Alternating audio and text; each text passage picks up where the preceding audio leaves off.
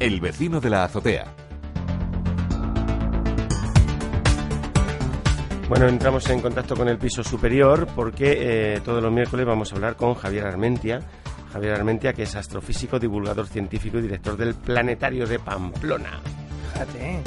A las 5.36, buenos días, Javier Armentia. Hola, ¿qué tal? Muy buenos días. ¿Cómo estás? Pues, eh, pues bien, aquí escuchando. Sí, yo ¿Qué- también echaba cuentas y me perdía. Yo las estadísticas así a, a- a rápido no, no salen. No eres muy de porcentajes tú tampoco. Ay, qué buena voz tiene Javier Armentia. Sí, es verdad. Estás- Y está yo- como despierto. Ah, ahí- despierto, ah. Javier. Bueno, Es tremendo. Sí, es, es la mala costumbre que me estáis poniendo los miércoles. Sí.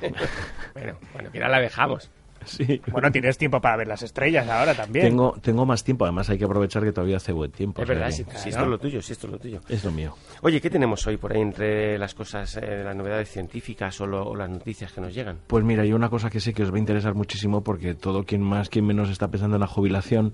Eh, Martin Rees, que es un astrofísico británico, planteaba el otro día, ya lo había hecho hace unos años, ¿no? pero volví a plantearlo, mm, él, él ya tiene unos años y decía, eh, bueno, esto de ir a Marte, eh, lo complicado es hacer el viaje de ida y vuelta, ¿no? Entonces, eh, si hay, como alguien ha propuesto, eh, se puede hacer solo el viaje de ida, eh, yo me apunto. Él decía, bueno, a mí me montáis en un viaje a Marte, estoy allí, voy contando y, y, bueno, pues lo que dure, eh, lo que dure el oxígeno, los sistemas vitales y todo esto. Y sí, sí, fíjate. Pero qué kamikaze, ¿no? Eh, sí, exactamente. Sí, sí.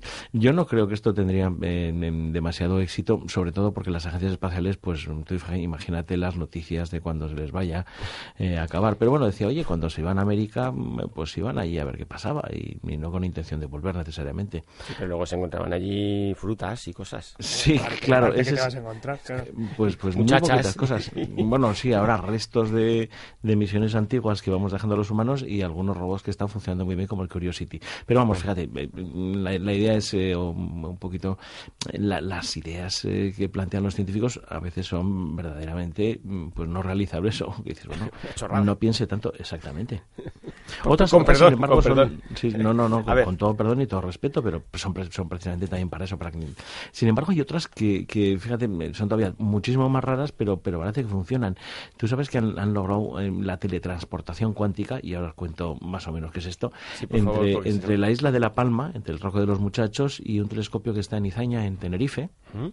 a una distancia de 143 kilómetros, pues han conseguido, eh, bueno, pues en este caso un récord eh, de, de pasar información, digamos, crear una partícula en, en Tenerife eh, inmediatamente de haberla creado o haberla medido en, en La Palma. O sea, esto es como lo de las películas de Chum, que se desaparece de un sitio y aparece Claro, en otro, Claro, a ver, a ver, pero en, del- en partícula. lo del teletransporte y todo esto, pues lo asociamos eh, siempre a, a las películas, ¿no? Pues a Star Trek, ¿te acuerdas que se ponían en, Es verdad, en el tubo ese, ¿no? en el, en el tubo ese le decía en inglés, decía, beam me up Scotty, ¿no? Le dices, teletransportame Scotty, que era, Scotty era el operario que Sí, estaba sí. allí. Y entonces hacían, desaparecían Y Spock se iba. y después se iba, o el capitán, Sí, sí, sí. aparecían ahí en otro sitio. Pues ¿Cómo eso- se, cómo se versión esto? canaria. Esto en Una, versión- una- una hora menos. Oye, bueno, Checo. eh, claro, Ya, lo ven. sois, ¿eh? Sí. No, No, la- hombre, la idea, la idea que salía ahí, bueno, también tam- eh, hay otro teletransporte también clásico del cine que, que seguro que os gustaba mucho, que era el de la mosca, ¿no?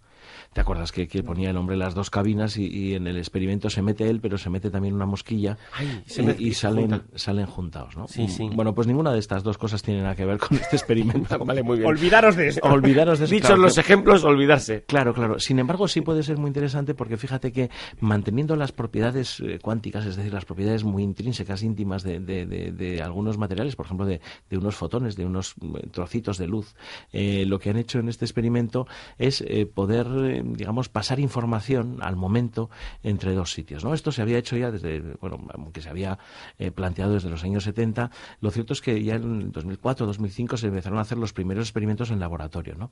¿Cuál es el problema? Que todo esto entraña usar, el crear dos, dos partículas que estén entrelazadas, es decir, que al crearlas a la vez tienen dos propiedades distintas. Sabes que esto de la cuántica pues eh, es muy muy ajeno a lo que nos pasa en todos los días, ¿no?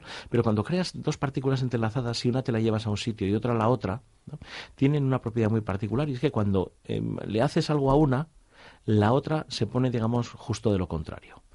Tú dices, ¿y por qué? dices, bueno, porque el mundo es así. Nos guste o no, lo cierto es que estas cosas pasan en el, en el, en el mundo y además está muy bien comprobado que esto pasa.